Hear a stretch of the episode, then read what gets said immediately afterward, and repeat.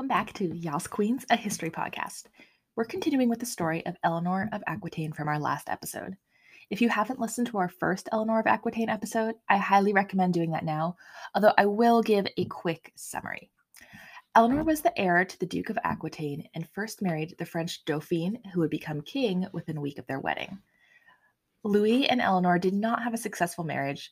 Louis sort of tried, Eleanor tried less. They had two daughters that she left behind. Louis and Eleanor had their marriage annulled, and Eleanor then immediately married his rival, Henry FitzEmpress, aka Henry II, who then became King of England after the death of King Stephen. Henry and Eleanor initially had a happier marriage, and Eleanor popped out 8 to 9 kids, and arguably too many sons. Our last episode ended with the sons, primarily the eldest, Henry the Young King, starting to become frustrated with the lack of power they were being given as they came into adulthood. Now, before we start talking about the boys, there is one important part of Henry's earlier reign that I left out of the last episode.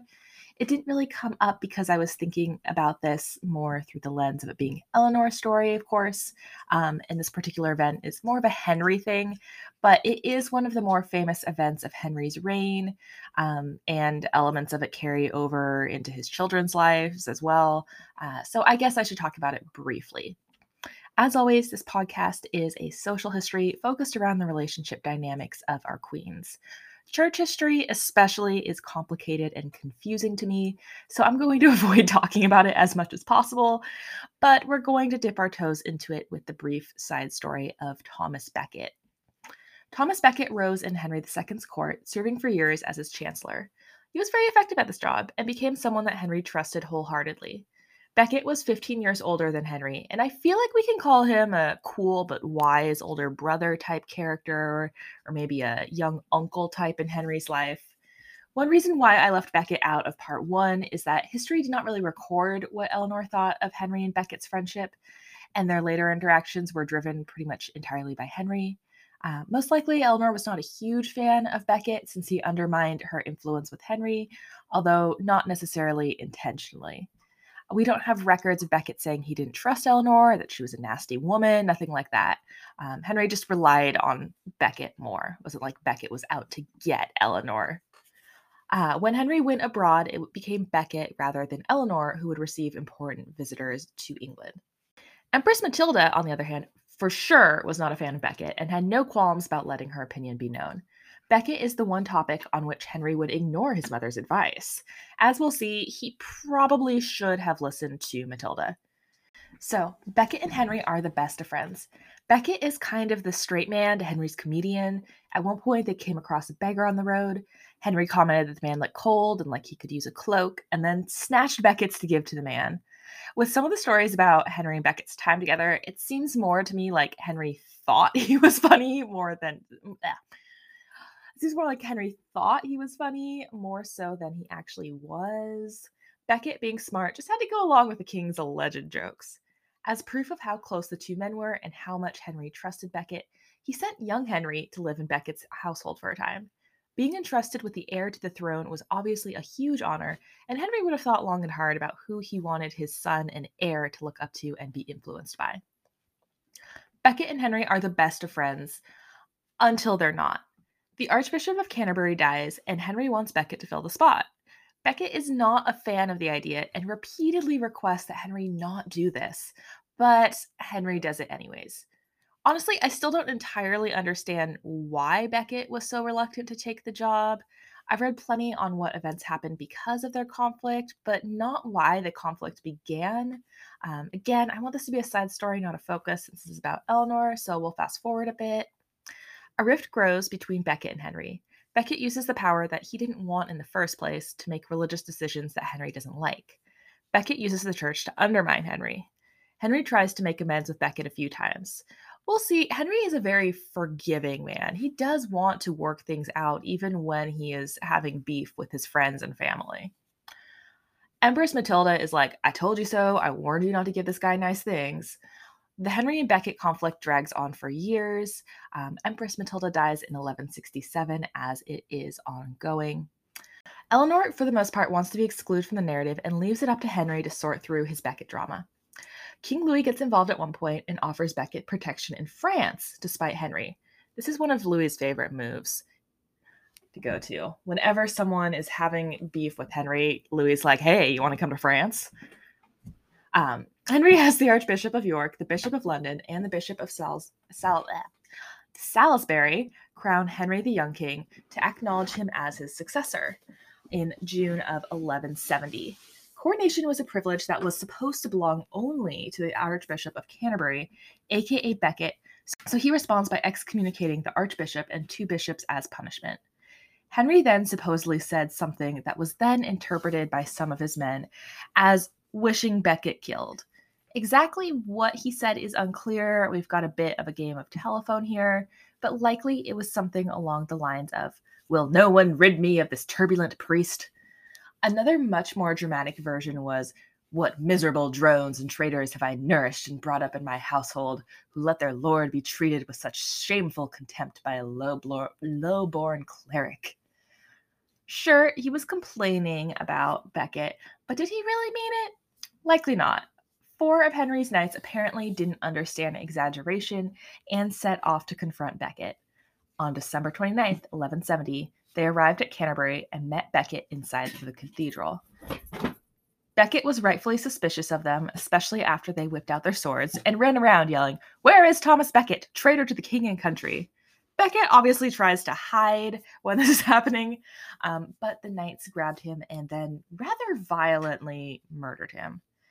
Now, obviously, this is not a good look. You don't murder an archbishop, and you definitely don't murder an archbishop in the church. While Henry didn't directly command his knights to do this, he obviously still took the blame for it. Everyone knew that Henry and Becket had beef. It was a logical jump that Henry may have ordered Becket's murder. Becket would be seen as a martyr and gain sainthood for this, while Henry's reputation was tarnished. And that's the Thomas Becket ordeal.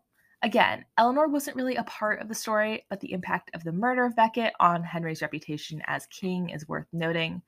I also felt like if I didn't talk about him at all, someone would take offense to it, since he was a big part of Henry's life and became a saint. Later on, we'll see that some of Henry's children even focus on the Saint Thomas Becket and tributes to him in the church and stuff. So he continues to be an important part of the family, and they kind of retake the narrative or change it and make him their saint, even though their dad is kind of responsible for his death. So it's very complicated and interesting. So we need to cover it, but that's enough about Becket. Back to Eleanor's story. The year is 1173. Tensions have been continuing to brew between Henry II and Henry the Young King. I'm going to keep saying Henry the Young King or Young Henry to explain the difference between the two, make it clear. So Henry II, dad, Henry the Young King or Young Henry is the son.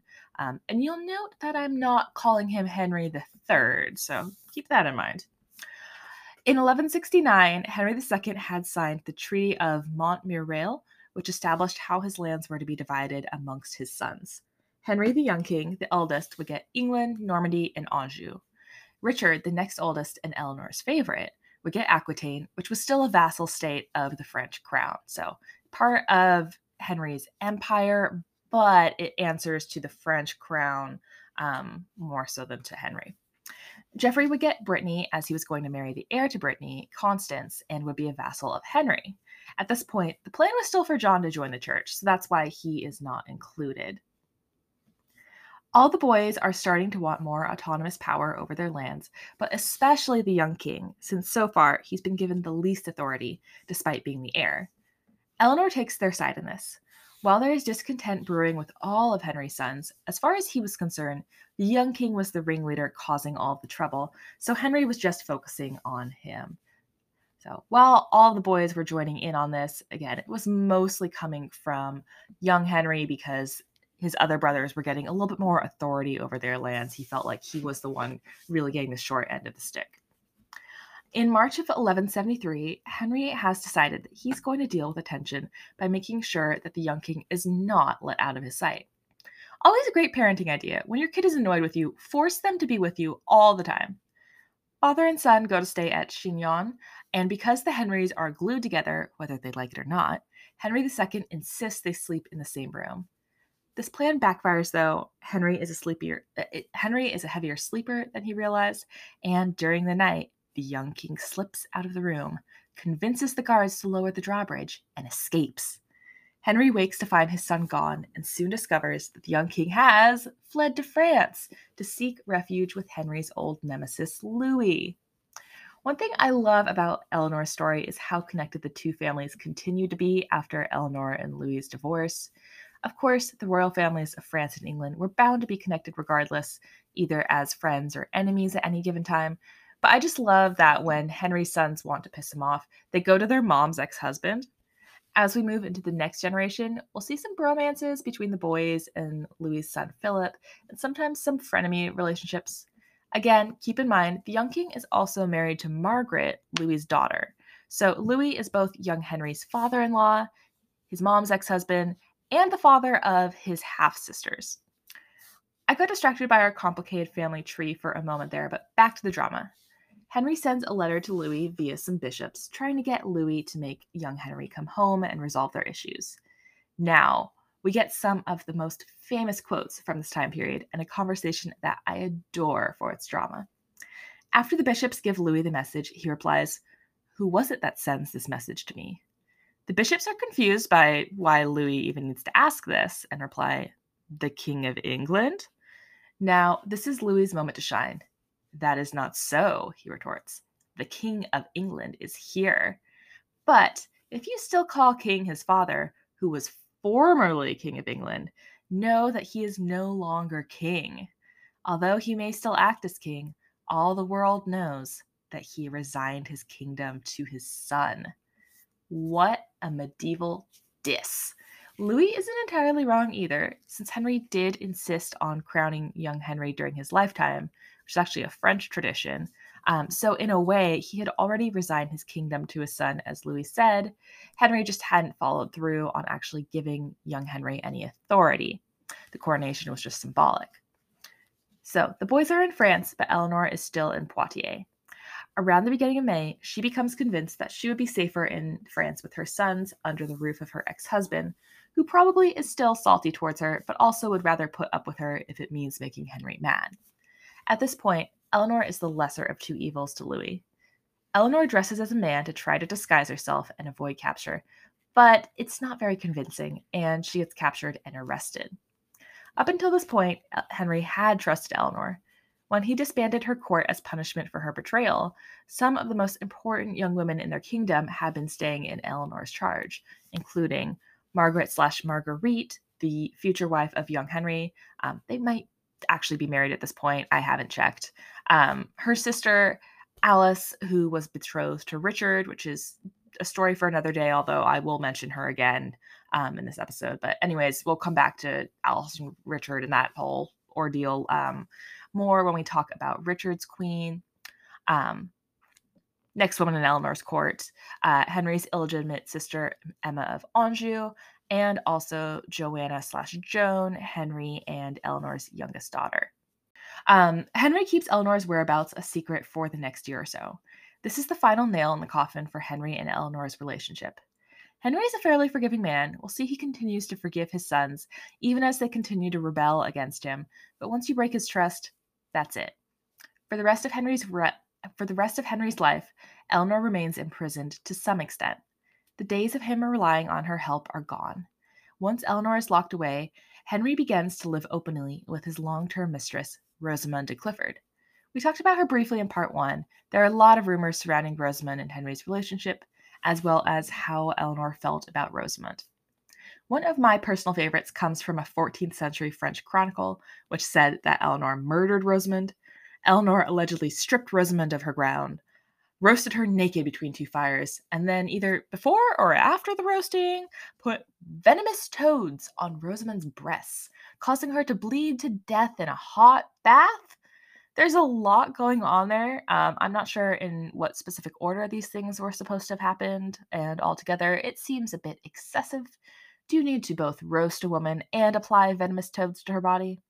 Did Eleanor have a collection of venomous toads for the sole purpose of applying to the breasts of her enemies? other major glaring flaws of the story, the queen was listed as Eleanor of Provence, not Eleanor of Aquitaine. Eleanor of Provence was the granddaughter-in-law of Eleanor of Aquitaine, definitely not the same woman.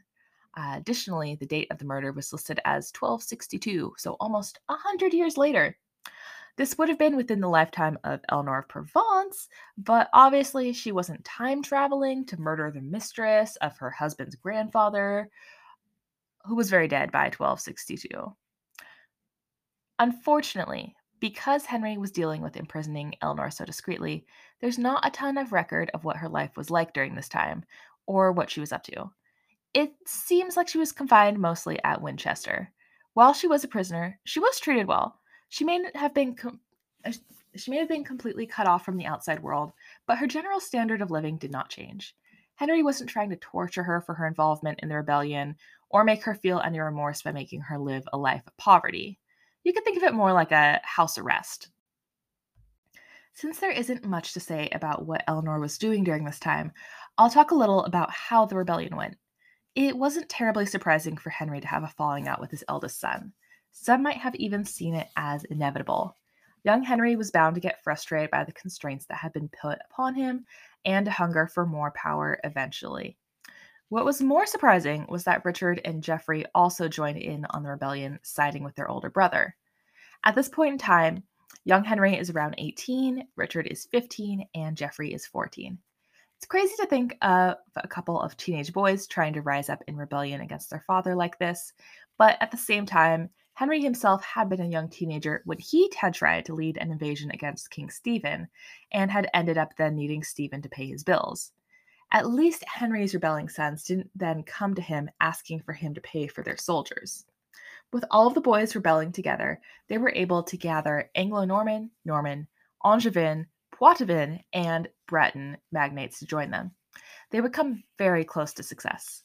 One of my favorite dramatic moments is when they recruit William the Lion, the King of Scotland, who was a man so hated by Henry II that the very mention of his name was once said to have sent Henry into spasms of rage as he thrashed about on the floor of his bedchamber, eating the straw from his mattress. We won't say much else about William the Lion beyond this, but I love this detail too much not to share. Let's pause for a moment and picture a grown man having a hissy fit over hearing another man's name, a hissy fit to the point that he starts to eat his own mattress. Very dignified, kingly behavior, Henry. The revolt lasts for about 18 months before Henry finally squashes the rebellion and the boys return to him. Henry forgives, but doesn't forget. In 1175, Henry may have tried to have his marriage with Eleanor annulled, so he was free to remarry. His intended bride is a whole new scandal. This isn't Rosamund de Clifford of the fire roasting rumors, but Alice, the 18-year-old betrothed of Richard. Henry and Alice have a lengthy and murky history. Again, I want to save that for when we're focusing on the wife and other love interests of Richard, but yikes, Henry. We'll fast forward a few years to the fall of 1180. Louis dies at the age of 60 on September 18th, 1180, after a long illness and several paralyzing strokes. His 15-year-old son, Philip, was crowned as co-king a year before Louis's death and now became King Philip II. Again, we'll see Philip and Henry's sons have a close and complicated relationship. Philip is younger than young Henry, Richard, and Geoffrey, being just a few months older than John, the baby of the family. Eleanor probably wasn't too upset about the death of Louis, although he had at times been an ally for her and her sons, but it was probably a reminder of her own mortality, as the pair hadn't been that far apart in age. Eleanor, however, still continues to survive and later thrive for several more decades. In 1183, things start to change. In less positive news for the year, the young king decides to rebel against his father again. The young king is in debt and has been refused control of Normandy, so he tries to ambush Henry II. Geoffrey and Philip send troops to support him, but their joint efforts fail. Henry II's army proves to be superior again and forces the young king into retreat. While wandering, young Henry gets dysentery. Things are clearly not going well. He sees that death is coming and wants to reconcile with his father. He sends word to Henry that he's dying, but Henry thinks it's a trap and doesn't believe it. He sends a ring in response, rather than showing up in person and potentially getting ambushed if it is, in fact, a trap. As he is dying, the young king begs that Henry show more remorse to Eleanor, which is nice. This shows his loyalty to his mother and how much he loved her, that as he was actively dying, his primary concern was her treatment in the future. Despite everything that's happened between the two of them, Henry II is devastated when he finds out that his son has died. Henry and Eleanor's relationship does begin to improve. In July, Henry allows her to visit some of her dower lands in Normandy, a trip that she eagerly takes him up on. She finally gets to get out and travel again, and I'm sure that this was a welcome relief after the loss of her son. We've also seen before, and we'll continue to see, that traveling to her lands, rallying support, these are some of the things that Eleanor does best. Eleanor spends 6 months in Normandy and then returns to England in early 1184. For the next few years, Eleanor now gets to travel with Henry again.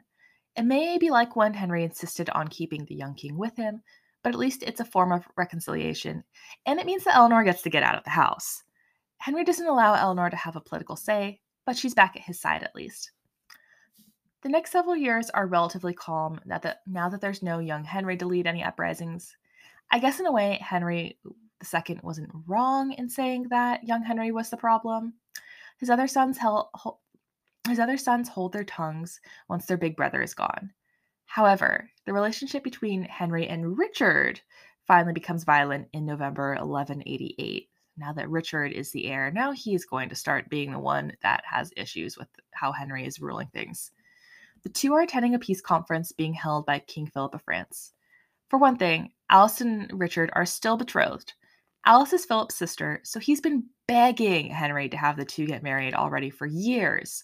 Henry won't move forward with this, since again, he may have had his own eyes on Alice still, and he also won't announce Richard as his recognized heir, even though that was the plan. Richard is infuriated by this, and to get back at Henry, formally gives homage to Philip in front of the assembled nobles. Henry develops a bleeding ulcer. Henry and Richard begin to battle. It's becoming clear that Henry is dying. Henry, Richard, and Philip meet again. Henry agrees to a complete surrender, says Alice and Richard will finally marry. He will recognize Richard as his heir, and Philip gets some money and castles. Nothing really comes from this, though, since Henry is on death's door. He is carried away and then is informed that John had sided with Richard in the conflict. Richard was always Eleanor's favorite son, while John was Henry's, so hearing this news was too much for the dying Henry to handle. Henry dies on July 6, 1189, at the age of 56. His attendants would steal all of his personal effects after his death, including the clothes he wore, which I don't think I'd have any interest in, considering the man had had a deadly bleeding ulcer. They didn't understand sanitation and germ theory the way we do today, obviously, but still, you would think there would have been an ick factor. This is the end of Henry's story, but not the end for Eleanor, who lives for another 15 years after Henry's death. This is the end of her second reign as queen, though. When Henry dies, Richard assumes the throne. Eleanor gains more power and control than she'd had in decades, as Richard relies heavily on her advice and authority. Eleanor's story continues through the reigns of Richard, then John, but I want to keep her episodes dedicated to her time as queen rather than queen mother. That said, I will keep talking about her and what she was up to over the course of the next two episodes about the queens of Richard and John. Their wives were limited in their power, partially because so much of it was given to Eleanor. She was much more of the co-ruler with both of her sons than their own wives were. So there's just as much to say about what Eleanor was doing during Richard and John's reigns as their wives, if not more, especially with Berengaria. As I mentioned in our last episode, my plan is to mention a Patreon with bonus episodes, the first of which are going to cover the lives of Eleanor's daughters with Louis, Marie, and Alex or Alice, Eleanor's daughters with Henry, Matilda, Eleanor/Lenore, and Joan/Joanna, and then Eleanor's two daughter-in-laws who were never queens themselves, Margaret/Marguerite, and Constance, who were the wives of young Henry and Geoffrey. We're looking at 3 bonus episodes to cover them all, although some will be shorter than others. Like, for example, with the 2 French princesses, there's not as much known about what Alex/Alice did during her life as there is with Marie. So It's a bit more focused on Marie. I'm thinking I may publish partial versions of these episodes to our normal listening platforms as teasers, so be on the lookout for that. I'm hoping to have the first bonus episode out next Tuesday, April 25th. For the foreseeable future, the plan is to keep up official episodes every other Tuesday, and then in between, put up a bonus episode on Patreon. We'll see how long I can keep this up for, though. I hope you've enjoyed our two-parter on Eleanor of Aquitaine. I've enjoyed putting them together. Eleanor lived such a long and rich life, full of drama, complicated family dynamics, and fabulous names like Dangerosa and Petronilla. I had to get one more Dangerosa in there. Stay tuned for our Daughters of Eleanor bonus episodes and our official episode on Berengaria, the Queen of Richard. If you've enjoyed this episode, please rate, subscribe to the podcast, and check out the podcast Instagram, yasqueens.podcast. Until next time.